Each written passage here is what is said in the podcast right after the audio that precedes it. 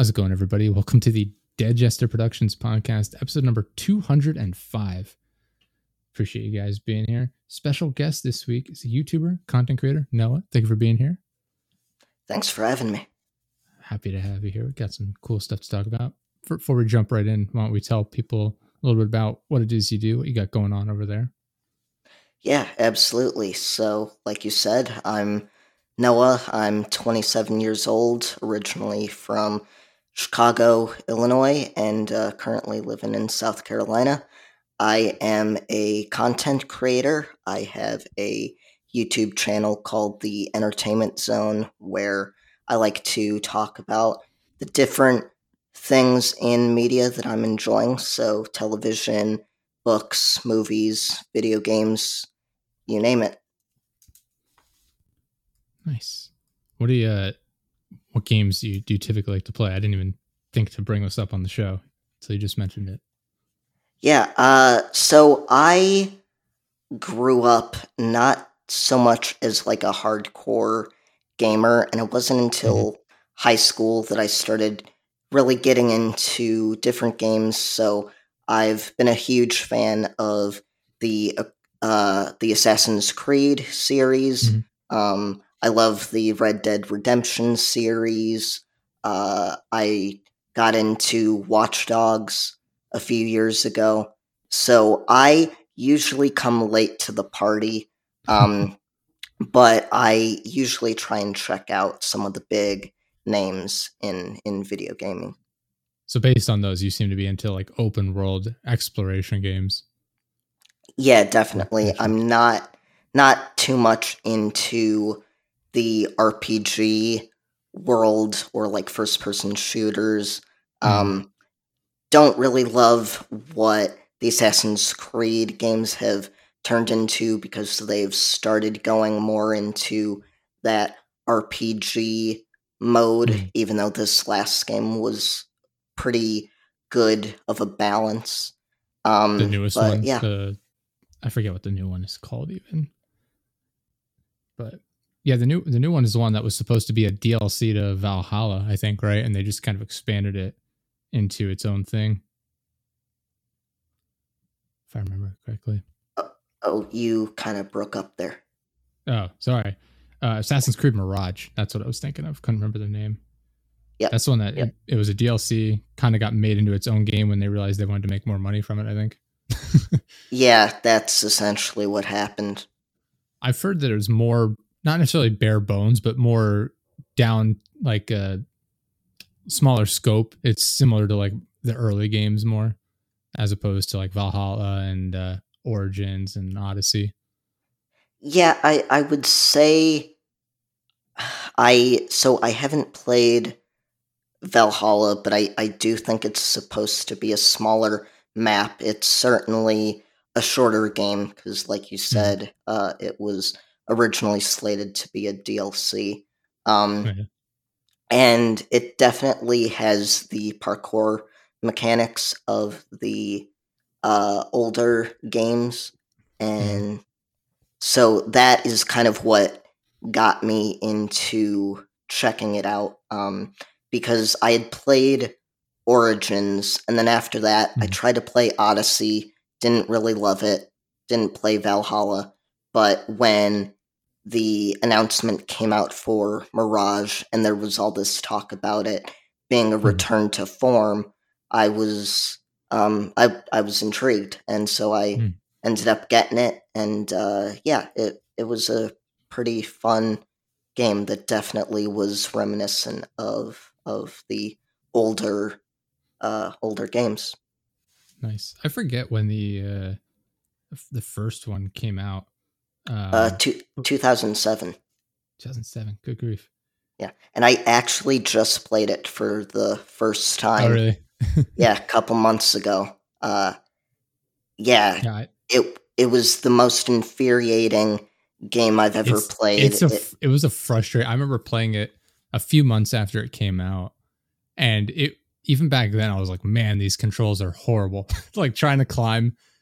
I mean, a number of the games suffered from that, where you're parkouring up like a up a wall, and you're trying to either like jump in a certain direction and it just flings you off the wall in a random direction that you didn't want to go in.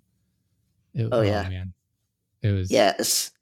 Assassin's Creed 2, I remember, was probably one of the worst ones for it. But yeah, with the original game, it would like not, if you wanted to use the hidden blade, you could only use it in certain instances. And if like you were in a fight with someone, you would have to like quickly switch it over to be able to use it. And it was just so irritating. There's a couple of those that people gave a really hard time about, or they either gave them a hard time or they loved them. And I was on the opposite side of them. So Assassin's Creed 3 is the one that takes place like on the eastern coast of the US, like during the Revolution. And I really enjoyed that game, maybe because it was like where I've grown up. It took place in. Did you enjoy that game, or were you one of the people that didn't like it? I'm curious. So originally when it came out, I was very critical of it. I remember I was, I think, a junior in high school at the time. And yeah, I think coming off of the Ezio games and having a protagonist that was very much stoic, naive, not very captivating as a character, annoyed a lot of people. It certainly annoyed me. I actually just finished replaying Assassin's Creed 3 about a week ago, and I enjoyed it this time around. I definitely think that Connor was a more fascinating character than a lot of people gave him credit for. I like the combat. I think my biggest problem with it is that they were starting to make the map larger, but they didn't populate it with like a lot of activities that you could do. Like they had hunting. Yeah. So when you would have to go to a mission marker, there was so much time that you spent having to walk through the frontier, and that got really, really old after a while. Fair enough. The other game I was thinking of is Black Flag. A lot of people love that one, and I did not care for that one at all. Yeah, that one was... I didn't love the naval battles that they started doing, and one of the things... It just got so repetitive to have to constantly do the same thing over and over again. And then I felt like it was so easy to fail a mission. Like it wouldn't give you the time if you were trailing someone. Like if you lost the trail, it was very hard to get it back. So yeah, maybe it was the setting as well, but I just could not get into that one at all. I tried playing it probably half a dozen times, and every single time I'd get a few hours in and just be like, I can't do it. Just couldn't get into it, which is weird because, and you said you weren't a fan of it. My favorite one was Odyssey. And again, that's partially because I'm a huge fan of that style of game, like the Romans, things like that, like Greek, like Greek history, like that sort of thing is like something that's right up my alley anyway. So I'm biased towards that time period and that theme, but I didn't hate the ship combat as much. I didn't love it. I didn't go after it. Like I avoided it if possible, but I didn't hate it as much, maybe because there was so much like landmass to run around on where it wasn't the focus of the game so much as in Black Flag. Right. Yeah. I like the setting. You know, I obviously love the improved graphics. I think for me, I just don't like games that feel like a slog. I don't like grinding away in order to progress in the story that I just didn't have the patience for. something like Odyssey or Valhalla. Man, were you like I said, that one, a Unity like, guy? One of the big complaints I saw was the world Assassin's was too Creed big, Unity. And there's just too much just stuff to do. Not even that it was like, it's just stuff that was just there just to be there and take up time. Not necessarily like deep or interesting, where it's like, hey, go collect, random, plants from the woods and bring them back to me. And then, you have 15 versions of that same activity in every little town. Right. So it's just padding almost. Right. So, I mean, that's fair. That's a fair complaint. Like I said, I think that was because I had taken time off, like after Black Flag. I guess Origins is the only one in between Black Flag and Odyssey, maybe? I can't remember. No, there was... After Black Flag, they did Rogue, and then after Rogue was Syndicate. Yeah. When was Unity? Unity. Oh, Unity was between Rogue and Syndicate. One of those was like the weird one where it was only on like Xbox 360 or something as well. It was a weird like non-backwards compatible version of a game. I forget. One of them was weird. I don't remember. But yeah, I think Origins is the first one where it really started going in the direction more of like RPG elements as opposed to the others. Odyssey obviously catapulted off that, and Valhalla. I never finished Valhalla, but I played it a good amount, and that one had a lot of similar themes. Yeah. Syndicate was the one that took place. It was like the 1800s. The London one? The London one, yeah. Okay. And that was kind of the beta version, I think, of Origins, because it did have some similar components where you had to level up your character. Didn't one of them have like brief moments of like time travel where you like wind up in Paris, for instance, and like you're shooting down a plane? Yeah, that was Unity, because it had... Okay.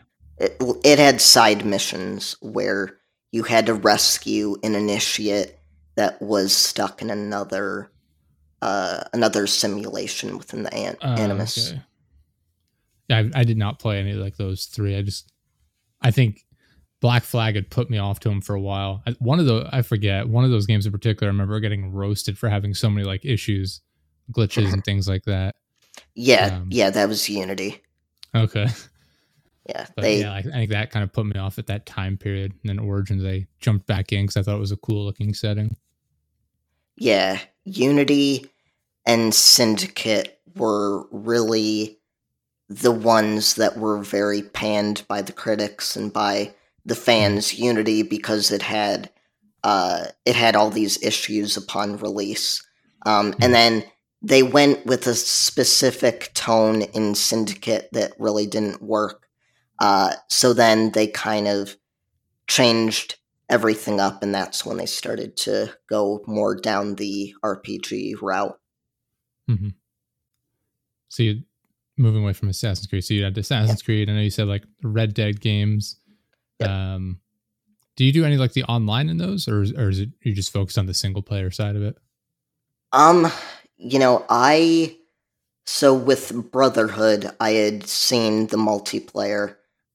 So I did a little bit of that, but no, I'm more of a main story campaign kind of guy.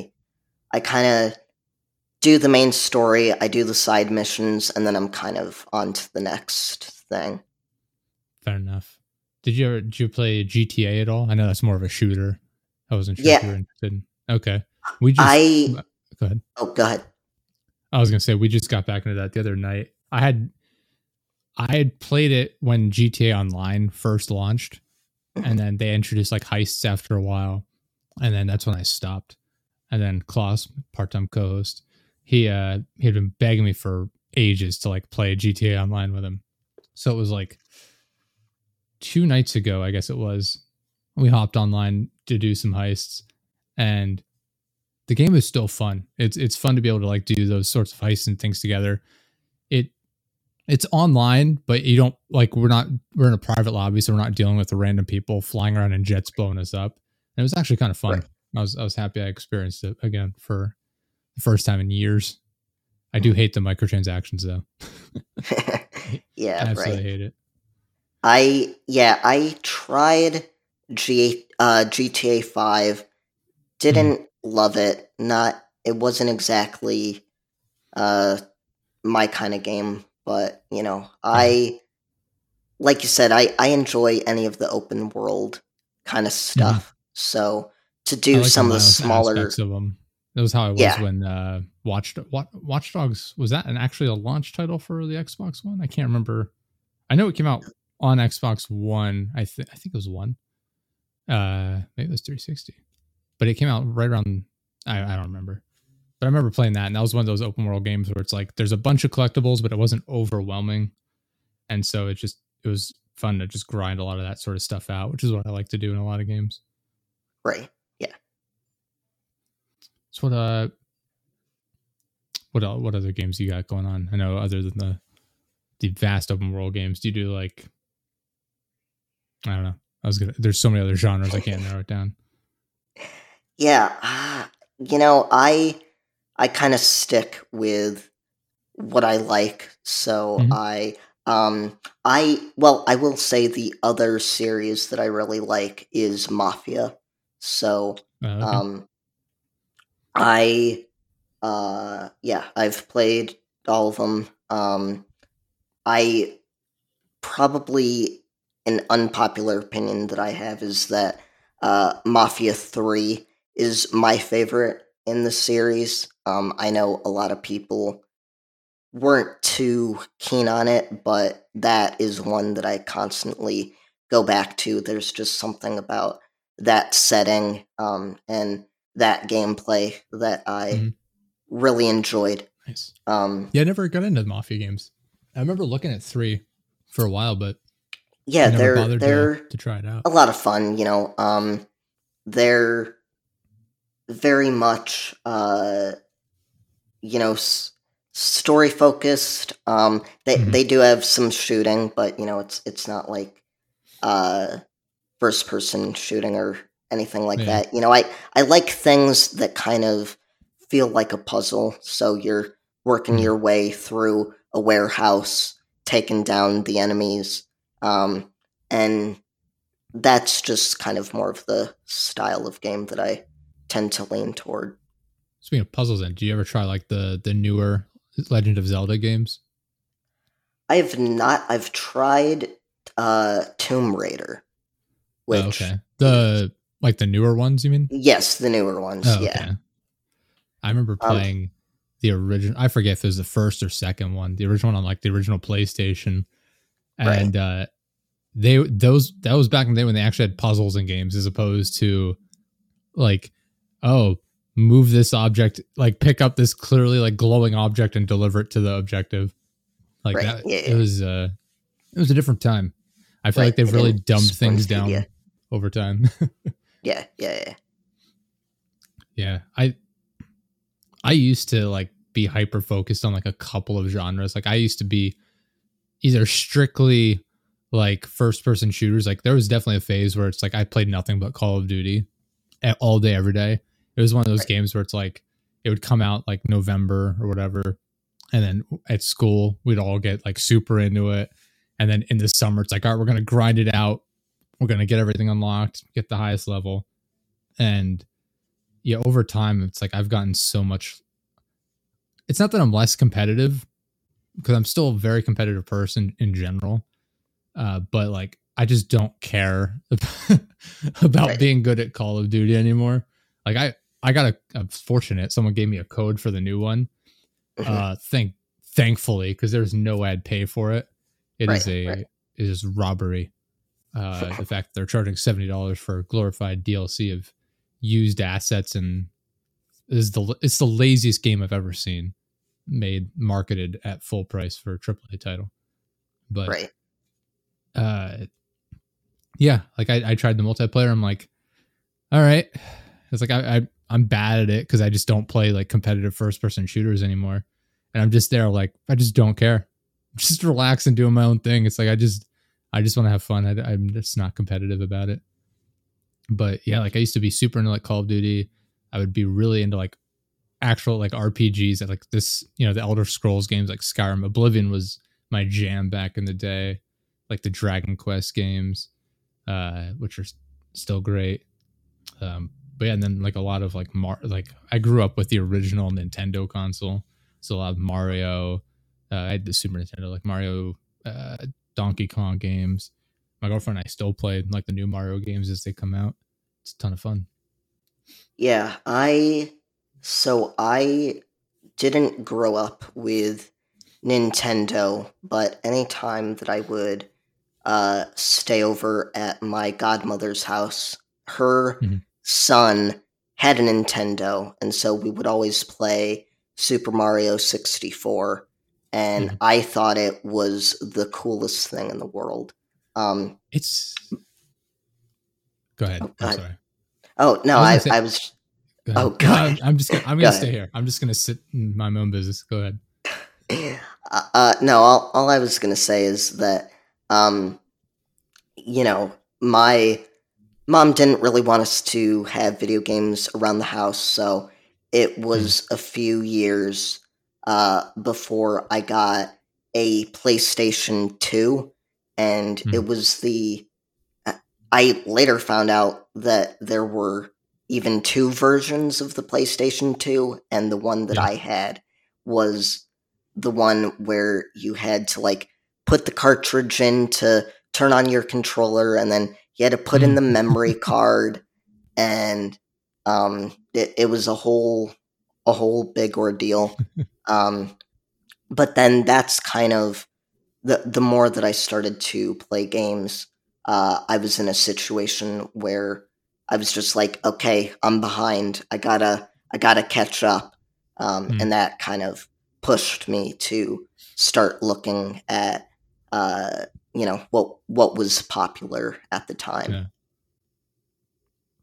Yeah, it's interesting. You mentioned Super Mario 64, which got me thinking, like, just from my own personal experiences, everyone I've talked that I know that have had a Nintendo 64 talks about it like it was the best Nintendo system ever.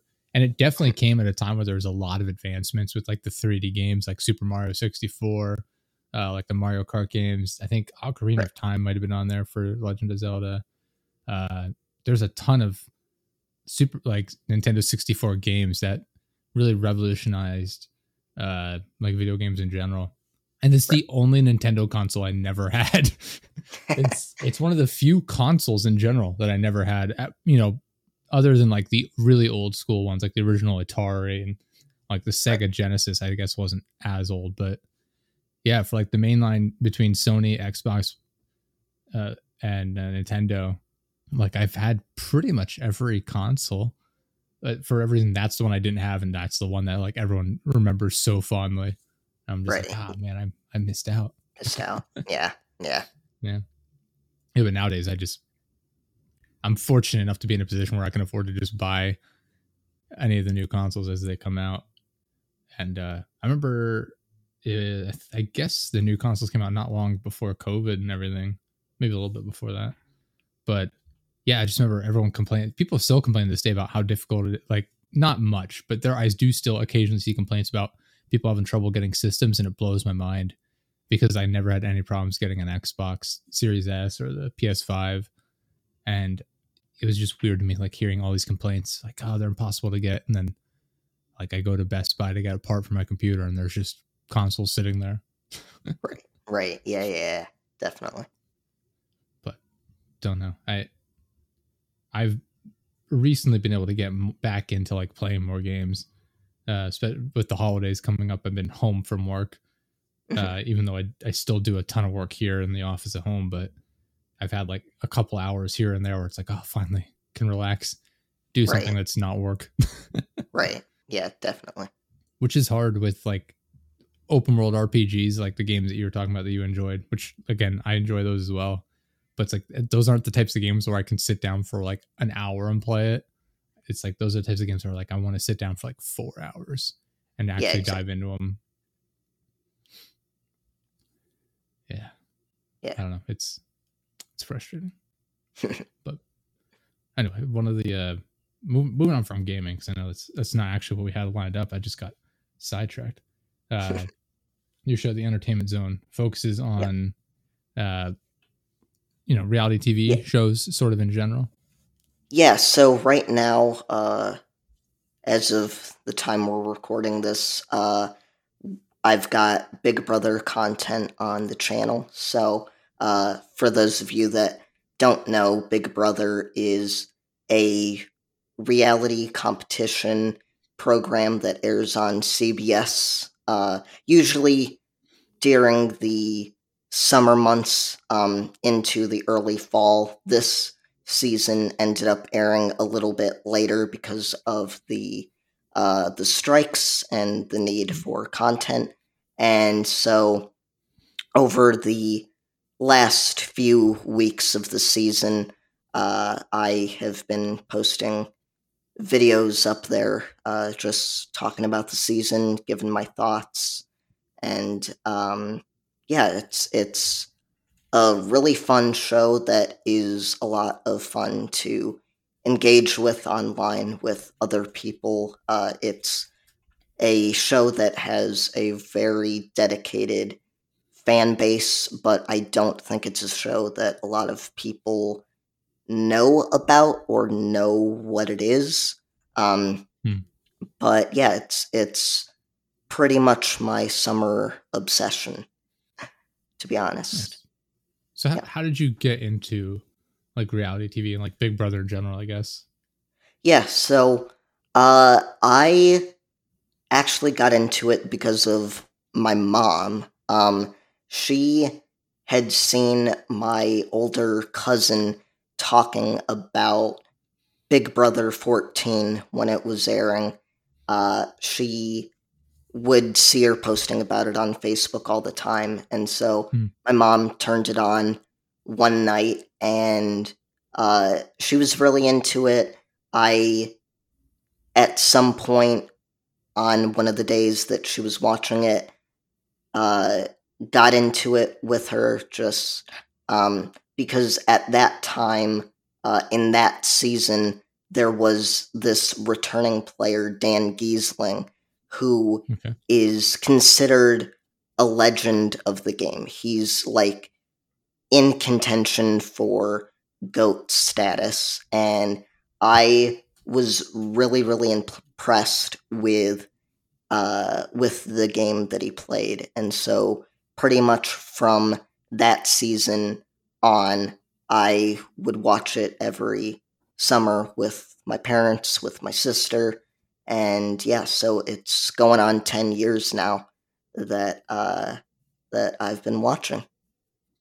Nice. So I guess I'll ask this, from my perspective, I've only seen one season of Big Brother, but I'm aware of like a lot of the other stuff. My girlfriend and her mom watched it together a lot.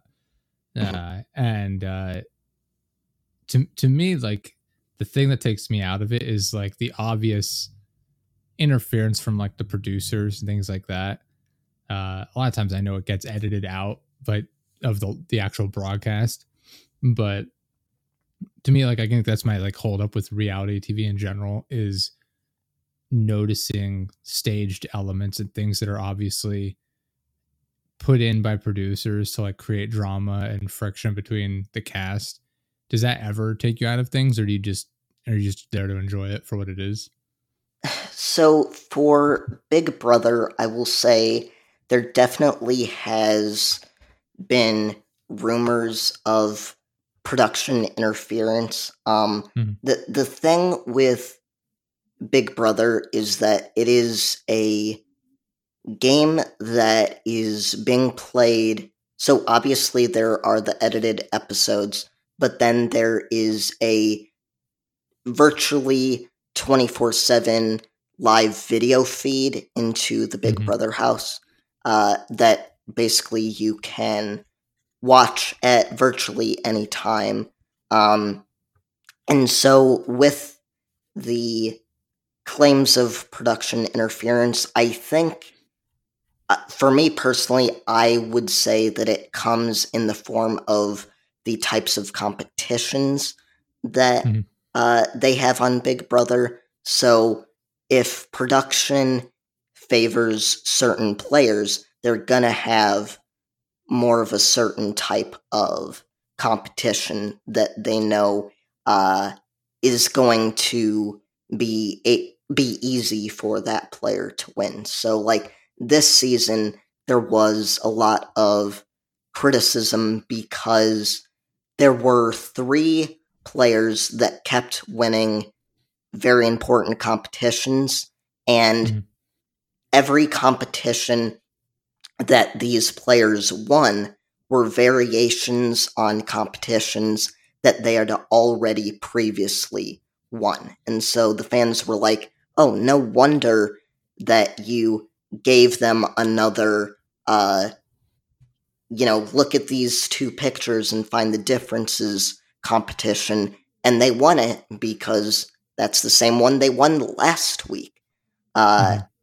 So I will say I don't think there's any outright rigory in terms of, I will say I don't think there's any outright rigory. I do think there are certain things they can do that can tilt competition outcomes, which can make for a very stale game that leans more towards a result that production wants.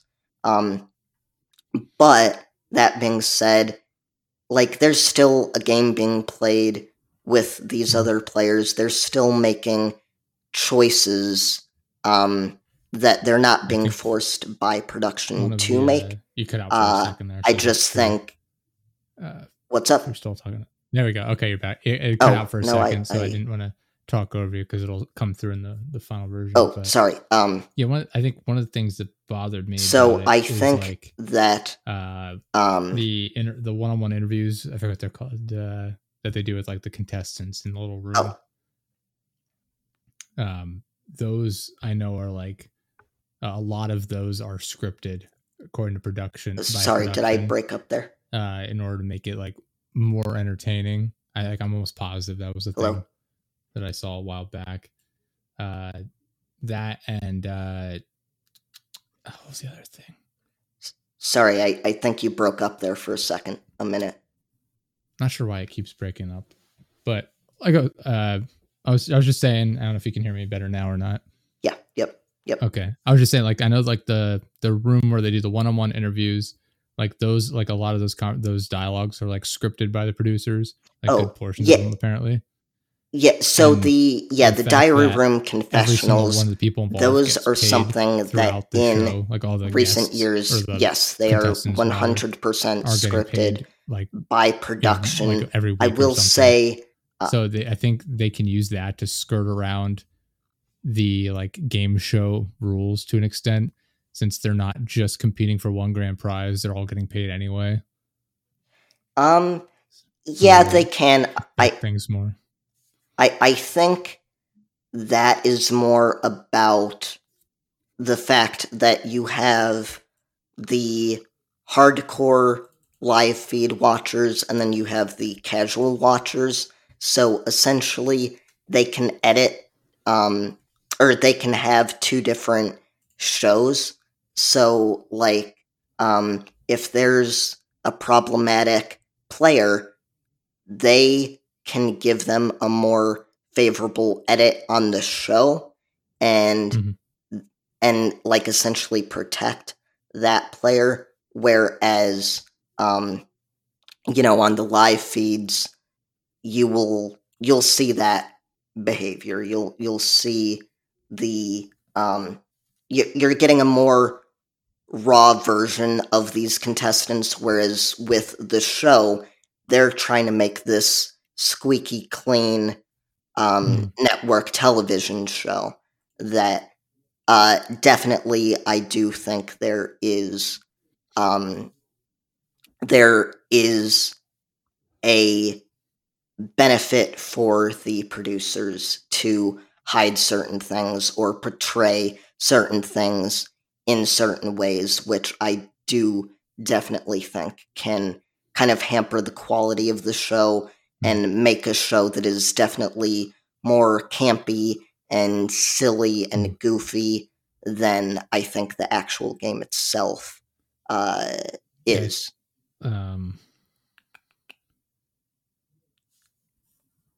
I don't know. I know. Maybe it's just Big Brother in general. You cut out again for me on my end, so I'm not sure if you were still talking. I apologize. But maybe Big Brother's not the best example. Like, I know, other than Big Brother, you know, what is the TLC in general? That channel as a whole. The, like, what is this show my girlfriend watches? 90 Day Fiance. Oh, 90 Day Fiance. Yeah, I think. Is that the one with all the international people? Like, it's always like a couple from different countries. You cut out again. Or is that something different? You cut out again. Oh, no, it cut out again. How unfortunate. But I'll keep talking until I hear you come back. Oh, maybe you cut out again. Okay. I don't know what's going on. It's not giving me any errors on my end. But is 90 Day Fiancé the one where it's always people from different countries? Like, it's always like an American and someone from a different country, generally? That I don't know, because I, like I said, I watch, like, competitive reality TV. I don't really go for, like, the 90 Day Fiancé or The Love is Blind. I was only bringing it up as, like, to refer to those as, like, those are, like, reality TV shows where there's nothing to be won or lost. So those are, like, also very scripted, where It's, like, a producer will step in and be like, you know, I bet he said this about you. How does that make you feel? And then it's like everyone gets all riled up and starts fighting again. Like, yeah, so what is the one where they swap? Is it just wife swap? Is that what it's called? Oh, where they swap wives? I guess it's just called wife swap. I don't. Yes, it is. Yeah. Yeah, that one. I remember they would do a thing where it's like the wife would come in, have a fit about. They would always take people who are like the complete opposite lifestyle, swap them, and then it's like, oh man, this isn't gonna work for me. And then a lot of times they'd, you know, have a fit and be like, you need to leave my house, you're having all these problems. And then it would cut to like, you know, the husband said that he's willing to give her another chance, but in reality it's like, hey, you're contractually obligated to have her stay in your house for 2 weeks and we need the content, so she's coming back. yeah exactly. And like I said, that in those types of shows where all you have is the footage, you know, the edited content, that is definitely a case where the producers can make whatever show they want. Like, even with Survivor, which I think is a great show. I don't see it as, you know, I see it as a fairly real show. That still is a case where they are shooting it months in advance, and so they can edit whatever storyline. And so what ends up happening is you might hear, like, we had a situation on Survivor a couple of seasons ago where the winner got a terrible edit. She was just like completely invisible from the beginning of the game until the, like, midpoint of the game. And we find out later from interviews from other people that were on the island that this winner was actually really instrumental in a lot of the moves that were made during the season. And so people were very pissed off that she got such an unfavorable edit because she was so active in the game. And that just comes down to, you know, production liking certain people better and feeling like certain people were more interesting. So then they basically create their own storyline to fit what they think will make a more interesting show. So that is a case where, you know, reality and what is portrayed on TV can be intentionally skewed. Yeah. I know Survivor in particular, it doesn't affect the actual, like, quote unquote, like, gameplay of the show either, but they have like teams of stunt people like reenact events so that they can get different shots for like the actual TV side of it. So like when they're showing like the different challenges, they'll be like, okay, you know, we wanted to do like aerial shots of the, you know, people doing the task or whatever. But we can't do that because it'll show off, you know, like all the camera people and all of like the support crew. So it'll show off like 100 people behind the scenes, and it makes it seem less impressive and less like they're actually out there surviving. So they would wait until after the fact and just have these people, like the stunt people, reenact what happened. So then they could film the aerial shot from the helicopter and not have like all the camera people in it. And that's a case of like obviously not affecting the actual show, but it's an interesting like aspect of how do you film these things without it breaking the immersion of the show. Right, exactly. Mm-hmm. And that's one of the things where I'm like, okay, that makes sense. It doesn't affect the show in any way other than like the cinematography side of things. But right. That, I don't know. I guess that's just what rubs me a long way with like the other, like the shows I was talking about before, where like they're called reality TV, but then they're anything but, where there's right. so much interference just to make TV and not actually, especially with like TLC being the learning channel. It's like, yeah. Man, how far they've fallen. Yep. No, I definitely understand that. One of the shows you mentioned before we started recording was The Circle. Can you explain what that is? Because I'd never heard of that. Yeah, so The Circle is a show that originally aired in the UK, where essentially you have, I think they start out with 12 players that move into this apartment building. They each get their own apartments, and they only communicate through this social media app called The Circle. And so basically what they do is they are able to create a profile. They're able to put profile pictures on their profile, have a little bio, and that is kind of the only impression that you have of people throughout the entire game. And then every day, you're able to communicate with the other players through the Circle chat. And there will be different activities that the players can do in order to get to know each other better.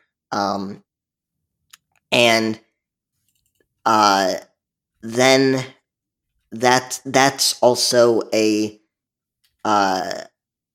situation where it is a elimination game. So you'll get a little time to talk with the other players, and then the Circle will say, okay, now it's time to rate everybody from your, you know, your least favorite to your favorite person. And then the top two people that are voted like most popular become influencers that then have the ability to block one other player in the Circle. And so that keeps on happening through different rounds, and other people are able to come into the Circle and be added into the Circle as new players. And I will say one of the biggest catches of the game is that you can either play as yourself or a catfish. And so it's really about who can make themselves the most popular player and get to the end of the game. Interesting. Mm-hmm. Yeah, I guess it's based off of the British show, maybe a British version of it. Yes. Yeah. So they had the British version, and then at the start of the pandemic, Netflix came out with an American version of The Circle that's been running for probably 5 or 6 seasons by this point. Okay. So I'm kind of sidestepping here. You mentioned Netflix producing it. Netflix also made, I think, like a reality game show version of Squid Games, I'm pretty sure. Yep, they did. Did you watch that as well? I did not. I'm very much... I don't know what they were thinking, making that show. I've not seen it. Yeah. I don't know what they were thinking, so I haven't really had any intention of watching. I watched the actual Squid Game show. Yeah. And then I saw, I don't think it was terribly long after that came out. They came up with like the actual game show version of it. And I was like, okay, they're clearly doing this to capitalize on the hype. But then I never heard anything else about it. So I didn't know if it went over well or not. Yeah. I know YouTubers obviously copied it and stuff too. Yeah. I remember when it came out that they definitely came under fire because it's that idea is not really in line with the actual message of the original show. I feel like for a lot of people, it was the equivalent of Netflix coming out and saying, "Hey, here's the Hunger Games." Oh no! So I think that was yeah, you never know in this day and age. I was gonna say you cut out right as you were saying it, so I didn't get to hear what you said. No, I was just saying you never know in this day and age. They could decide, hey, well, people liked this book series, so why don't we do it? Man. But who knows? Who knows? Yeah, it's interesting. I feel like it's a thing that happens a lot with just media in general, where there'll be a thing that's popular, and in an attempt to capitalize on the popularity of that, businesses will make decisions that show they clearly don't understand what it is, what the original message was, where it's like, what was the, oh crap, I can't think of the movie's name. Basically, it was like a military movie where it's just showing off like the mental trauma, like, you know, what happens to people as they're going through combat. And then the studio's like, we need a sequel for this, and the sequel was just like an absolute gun fest, where it's like they're just like in combat the entire film, and they're making like quirky like one-liners the entire time. It's like, man, you guys clearly did not watch the first one. yeah, you can't expect these big studio executives to have some tact, I guess. No, I deal with a similar thing on a daily basis with like companies when I work with them, where they'll see the success of something, but only from a numbers perspective. So like, right. Oh, this did really well numbers wise. Like, let's do more of this. And it's like, yeah, but why did it do well? We just got to keep, figure it out. It's like, okay, but just doing the same thing again does not guarantee success. Like, you're not understanding like why people enjoyed this or why this sells well. You know, I feel like that's what happens with a lot of these instances, where it's executives that don't really have their boots on the ground, so to speak. They're just viewing it from the numbers side of things. And so they don't understand where the heart of a lot of the stuff is. And so it shows when they stick their fingers into projects and clearly screwed up because they don't know what it is they're actually doing. Right, that, or when they screw it up because they just don't want to pay. They're just trying to cut costs and maximize profits. That's also a problem we run into a lot. Yeah. Oh man. One of the last things I wanted to touch on here too was we had mentioned The Wheel of Time and Brandon Sanderson. I guess we'll start with The Wheel of Time. Were you more of the book person, show person? So I got into The Wheel of Time because I saw people talking about it on Twitter, about the Amazon show on Twitter. Mm-hmm. And then I started getting recommended all these videos. There's a popular YouTuber named Daniel Green, who is kind of known as the Wheel of Time guy, who did a great breakdown of kind of the mythology of Wheel of Time for beginners. And so I was like, okay, I'm going to check out the series. I'm going to check out the Amazon series, see if I like it, because this may be the next Game of Thrones, and I want to get in on this if it's good, because I always felt like I kind of missed out on Game of Thrones, even though I'm glad that I wasn't there at the end. And so I watched like the first 5 or 6 episodes of the Amazon series and actually really enjoyed it, which I know is not a popular opinion. And so I think it was by the time the finale of season 1 came out, I bought The Eye of the World. And then, I spent the next almost 11 months reading the series and really, really enjoying it. Nice. Yeah, I don't know why. It's been brought up on our show here a number of times. We've had different guests on where some of them love the show or the books. Some of them hate the show, but they love the books and, any arrangement of the two. And I never read the books, so I had no information going into the show, but Amazon they had ads for it everywhere. I'm almost positive they had like little ads for it on like the tape they used on like their packaging and things like that. And so it was in my face all the time. And people, like you were saying, it's like, oh, this could be the next Game of Thrones. And I was one of those people that I had read the first few Game of Thrones books. I think I'd read the first 2 Game of Thrones books at the time the show was coming out. Someone I knew had recommended them to me. So I was like, okay. And so I got into the show, was watching it. And then my girlfriend had not seen any of the show until season, I forget if it was 7 or 8, but she got into it super late. And I just remember rewatching it and being like, oh man, this show is so good. So it must've been season 7 she started, cause I wasn't jaded against it yet. Right. But I was like, this show is so good. You're going to love this. And she really enjoyed it. And then like season 7 happened and then 8. And she's like, man, I'm so sorry I did that to you. But like, Wheel of Time, I had no expectations going into it.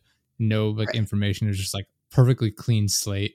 And I just didn't love it. Like I didn't hate it, I guess, like looking back, and I don't hate it, but it just did not captivate me really. I think there's a number of issues that weren't huge, but they all add up. Like they're just tiny little things that all added up.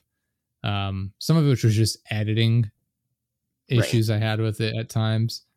And then some of the guests we've had on have mentioned like actual like plot related decisions that they said didn't really make sense, which I don't recall exactly. Like one of it was like a guy having a wife where he said it doesn't really make sense because they meet someone else later down the line. I don't know enough about it to say.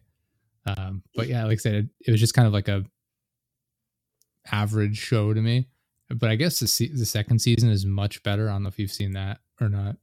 So I did see the second season. I would say, it was much better. It kind of had a similar issue where that last finale, the season finale just was kind of a mess and didn't really tie up the storylines super well. There was definitely... So one of the things that I thought as I was watching season 2 was that the way that the Wheel of Time books are written is that you will have books where you'll have 2 or 3, like main character POVs. There's like hundreds of POVs throughout every single book, but you'll have a few main character POVs, and there will be one one or two characters that you spend a good deal of time with, and then you'll have another character POV where they'll kind of start their storyline in one book, and then they'll just leave it in a certain place where, like, it's not finished, but they'll pick it up again. Mm-hmm. They'll, you know, pick it up again. And I feel like that's the way that they were writing, that they have been writing the Wheel of Time TV show. I felt like there were some characters we spent a lot of time with, and then there were other characters where it felt like they got half of a storyline. And so I think that was a big issue for me with the season 2 finale, is that because there were characters that didn't feel like they had full season arcs, but then they were in the finale and, like, did have a finale. I just felt like, I just felt like there were storylines that got closed up that didn't have the time dedicated to them, that were not full storylines to begin with. So then when they ended, I was just like, well, that wasn't earned. But I think that's what they were trying to do, but in a series where you only have 8 episodes a season, like, no, you've got to devote enough time to each character and give them their proper story arcs, and that just isn't happening.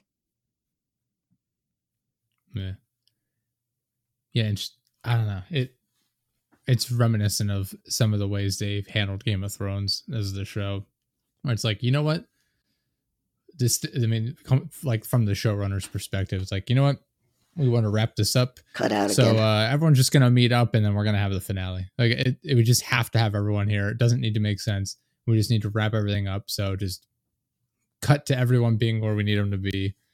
And I think that's part of what made it so frustrating among so many other things. But it's bothering.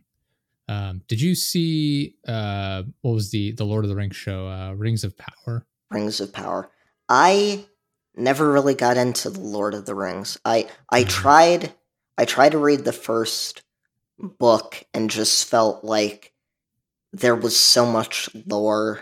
You know, they'd be walking through a forest and Tolkien would have to give you the whole, like, geography of that forest and the whole history.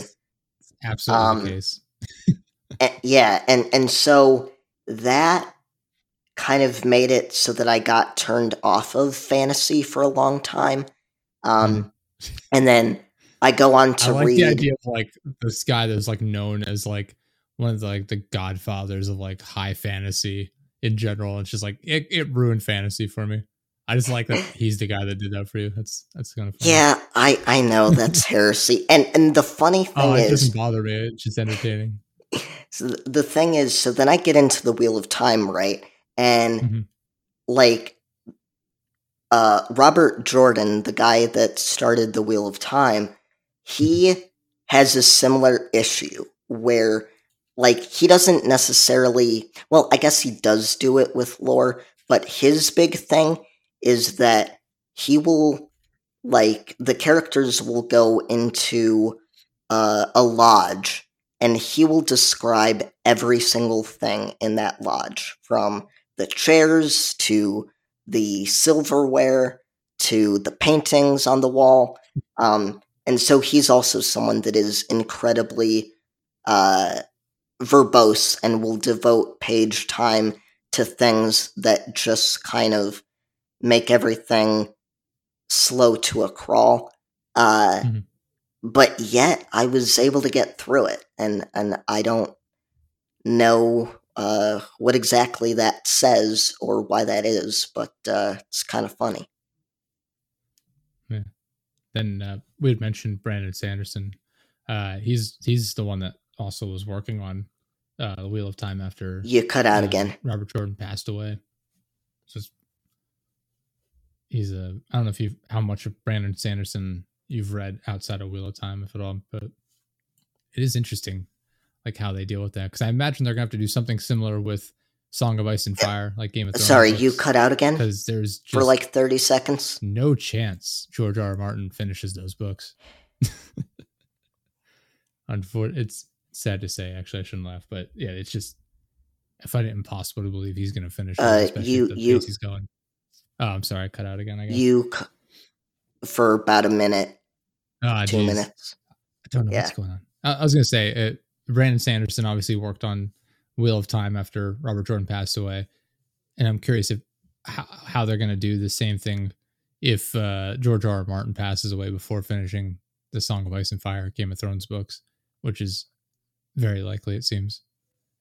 Oh yeah, those books are never getting finished. Yeah. It's just funny every time that I go on Reddit and see an article about George R. R. Martin, because I know that I'm going to see people complaining in the comments about what a hack he is and how nobody cares, but everybody is very much opinionated about him. Well, I think part of it too is like it gets frustrating where he says he's working on the books, but then he'll do interviews talking about how he's working on so many different like Game of Thrones spin-off shows, and he has like the Fire and Blood prequel book, which there's going to be a second part to that. The Dunk and Egg side stories, he wrote like 3 of like 12 potential ones, I think he said, or something. I forget how he phrased it, but like he has all these side projects he's working on at the same time, and people are like, please just finish the main story that you're making these side projects on. Yeah, I am worried, because I've gotten into Brandon Sanderson now and the Cosmere, I think his plan is that it's going to take like 25 years for him to finish the entire Cosmere. So I am kind of worried that we'll be in the same kind of boat as the Game of Thrones fans are.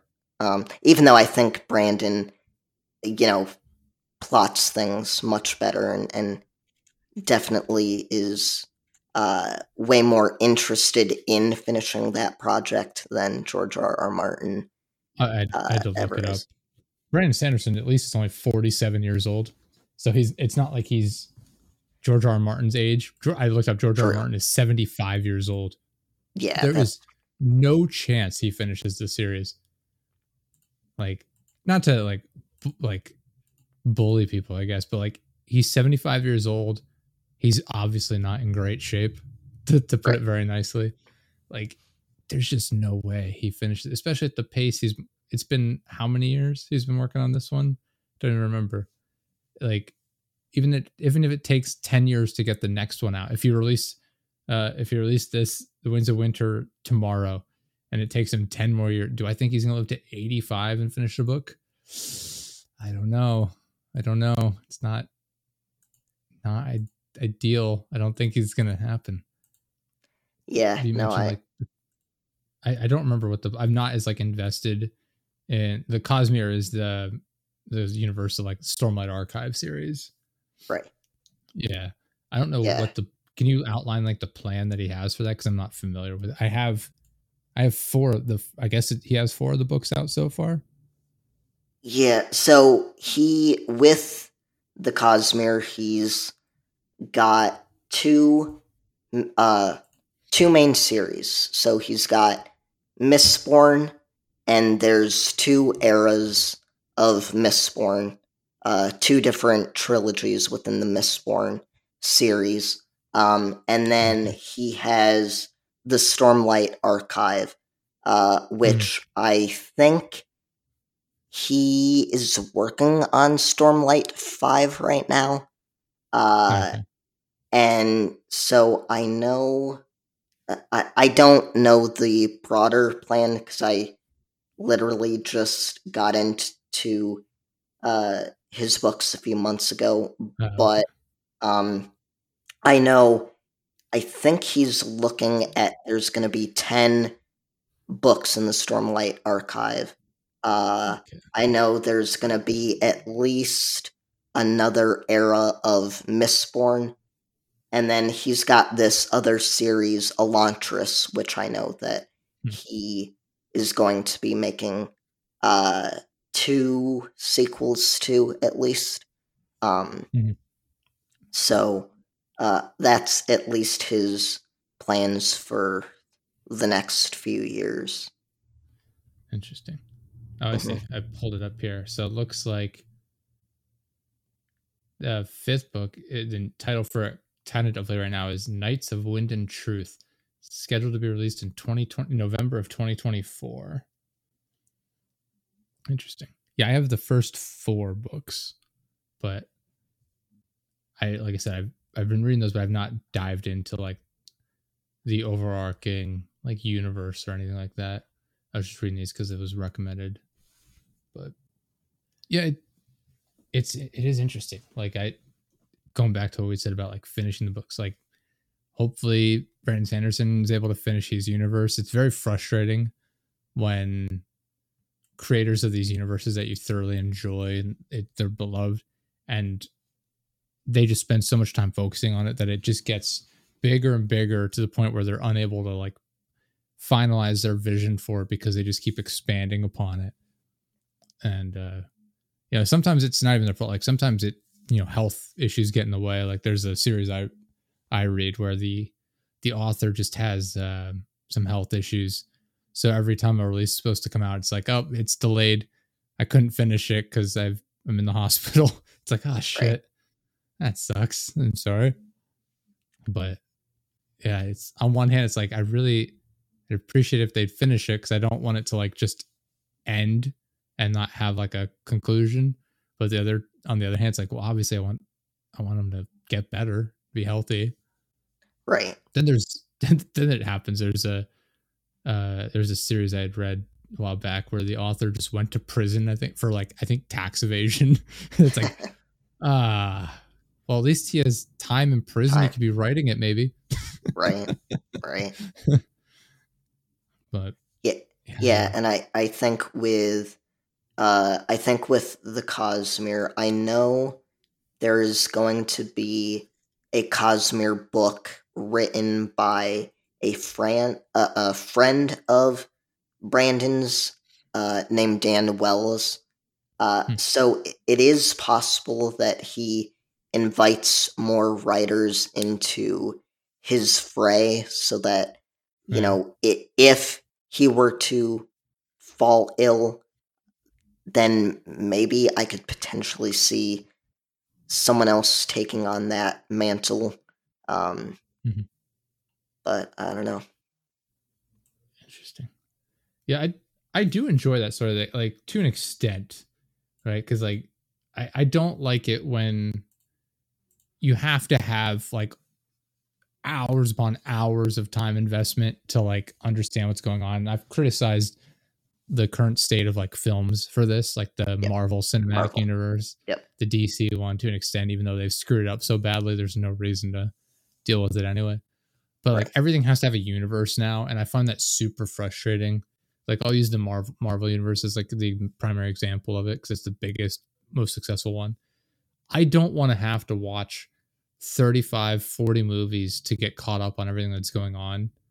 Like it, to me, it, like it's, on one hand, it is kind of impressive how they're able to weave all these stories together.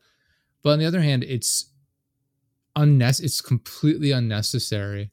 Like it, and I've said it this way before on the show here, where it's not even about making quality products at a certain point. It's just about content and an amount of it and making as much as possible, where every single project is just a stepping stone to the next major one. And then that eventually is just a stepping stone to the next phase. And I find that super frustrating because it's like, I just want good individual movies and TV shows to watch. And yeah, it's so hard to get into. Yeah, I agree. I watched phase one of Marvel, and didn't really care for any of them. My favorite in the bunch was Iron Man 2, which I know is a lot of people's least favorite movie in that phase. And so I was like, okay, yeah, I don't think this is for me. And yeah, it's like you said, it just becomes about making content. The movies all have a similar DNA to them, so it's not even, you know, you can theoretically enjoy a movie on its own, but it's like, if it's not doing its own thing, then, you know, it's probably not going to be very entertaining. I think with the Cosmere, I like the way that it's set up, that he's, the way that it works is that he has these series like Mistborn or Wax and Wane or the Stormlight Archive, and they all exist within the same universe, but like, you can just read Mistborn if you want to. You can just read Stormlight Archive. And then the way that they're all connected is like little Easter eggs. So you don't technically have to read them as one big thing. I'm just kind of doing it that way because I think it'll be fun. And I mean, you know, Brandon, I think, really is passionate about what he does. And so even if he's churning out 5 books in a year, you know that they're at least going to be 5 books that he really believes in. And so, you know, you're going to at least have a journey that I think is really cool. Yeah, and like you said, like, I can appreciate like having the overarching like universe to things. It's just I hate when they give you homework to do essentially. Yeah. Oh yeah, oh yeah, for sure. I find frustrating. For like, sure, absolutely. It's just it's too much. Like you have to. If you just have to make it accessible is the thing, I guess. It's just if it becomes too daunting of a task, it becomes inaccessible to the masses, so to speak, and it just turns people off. Like it at a certain like how it's been like 12, 13 years probably for the Marvel movies. Yep. Like it's gonna be hard for like new people to start jumping into it and like getting caught up because it's so much content. I mean, how many movies do they put out a year? Like 2 or 3, 3 or 4 maybe? Yes. Mainline movies. They have like 4 to 5 it's like TV series that they do. And it's like, geez, like I'm biased in that I'm not huge on superheroes to begin with, but even so, it's like, man, it's just, all I see are like all these different shows and movies you're putting out. It's like, I don't want to watch 4 movies and 3 TV shows in a year as though it's just one piece of like overarching content. Like it's just exhausting. If Game of Thrones did that, if they had like 4 Game of Thrones shows going at the same time, I would just give up. I wouldn't watch it because it's just too much. And I'm a huge Game of Thrones fan, even with the travesty of season 8, which is one of the worst human experiences possible. Like I'm still a huge fan of the books in this series, and I'm eagerly waiting for the rest of the books to come out to see like what the difference is between the show and how he wraps it up in the books. Cause it's going to be different for sure. There's a lot of different characters. I want to know what happens, but man, it's just, you can have too much of a good thing. Yeah, definitely. So I'm also a big fan of Doctor Who, the sci-fi show, and so that show is coming back, and it's coming back under the showrunner that brought revived the show back in 2005, and his vision for the future is to kind of have a Marvel-esque television universe. So there are different things that exist in the lore of Doctor Who that he is wanting to spin off.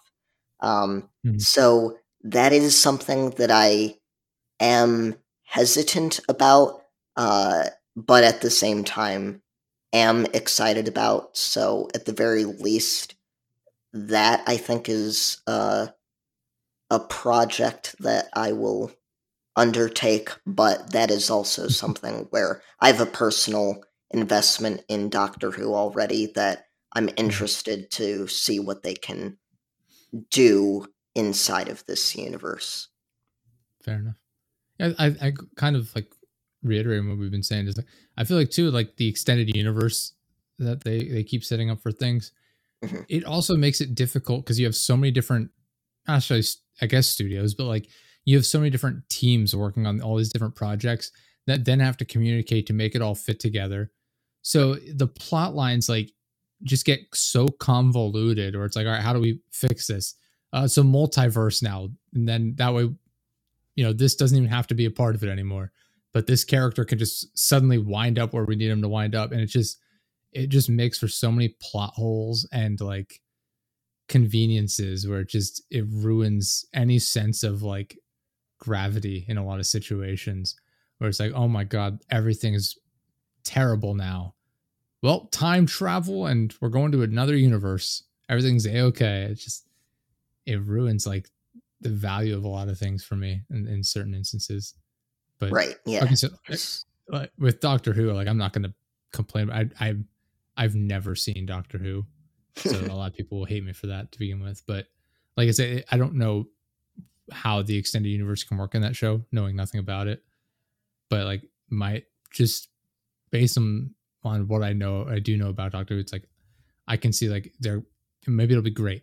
I have no idea. I don't want to crap on something without knowing anything about it. But the thing I can see like there'd be problems with would be spreading out their content to the point where they're now, instead of focusing on crafting like very well thought out storylines and plot points, it becomes focused on how do we just connect all of this, you know, and it just becomes focused on spreading the widest net possible while maintaining the connection between all of it, as opposed to just one strong, cohesive story, which is what I feel like happens with a lot of these extended universes and spinoffs and things like that.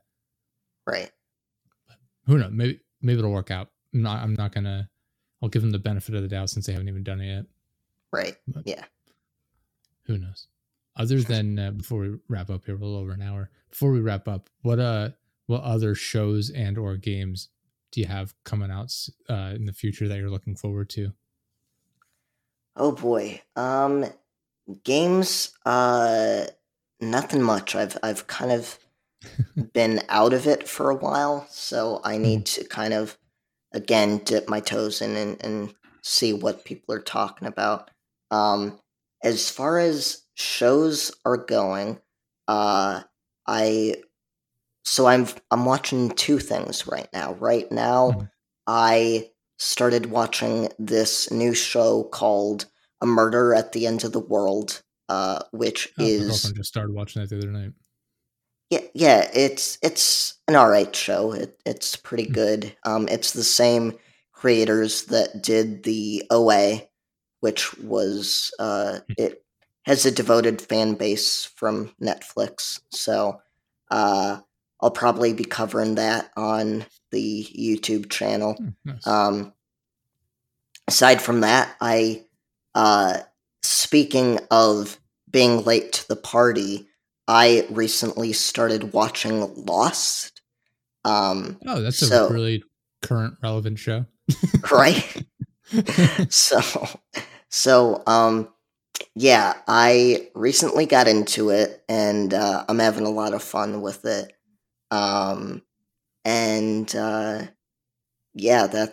That's basically what I'm doing. Nice. Yeah, we I could not even tell you what games are coming out that I'm looking forward to at this point. I feel like everything I was interested in has released this past year. I'm sure there's stuff I've seen that I've forgotten about, but yeah, that and like TV. I don't know. Maybe I'm just jaded because I spend so much time like listening to content while I work. But man, I don't know. We're gonna watch. I think Oppenheimer comes out on the 20th. We're recording this on the November 19th for people's reference. I think Oppenheimer comes out on video on demand on Tuesday, so we'll probably end up watching that. And then Killers of the Flower Moon. It's a Leonardo DiCaprio film. I don't know when that comes out, but we'll watch that as a film. But not a whole lot else. I've been disappointed lately. I don't know why. I think I'm just jaded and miserable. I'm like a grumpy old man. I'm just like, nothing's good. It was better back in my day. Yeah, I haven't seen too many, not too many movies. I haven't seen people talking about too many shows, which, I mean, of course, that makes sense for right now. But yeah, hopefully we pick back up here in the next year. Hoping, something comes out that catches my attention. That I don't know why. And it's not necessarily a complaint, but like it's something I've noticed, and I don't know if it's just me, maybe. But like my girlfriend watches a ton of stuff on Netflix, particularly like mini series or just films in general. But like everything looks identical, not necessarily like plot wise, but like visually everything like on Netflix, I feel like looks identical. And I don't know why, if it's Netflix just like shooting it all in the same style. I have no idea, but to me, like everything looks like it's filmed on the same, not necessarily the same set, but like with the same camera crew setup or something. Visually, they all look so similar, and it's weird. I don't know why I think that. I've never heard anyone else mention it, so I think it's definitely just me. But yeah, I definitely feel like, yeah, there's the same kind of visual language, and I don't know what that is. I think everyone's going for a very cinematic look, and so... yeah, there's just the same visual language in many different things, but yeah, I don't know what it is. Yeah, because like I don't, like I said, like they had what was Extraction? It's the Chris Hemsworth like action film. They made two of them. Like it's a completely different style film compared to like a true crime movie. I just name whatever Netflix created ones on there. Like it. For whatever reason, I'd be like, these look like they're shot in the exact same camera, in the exact same lighting.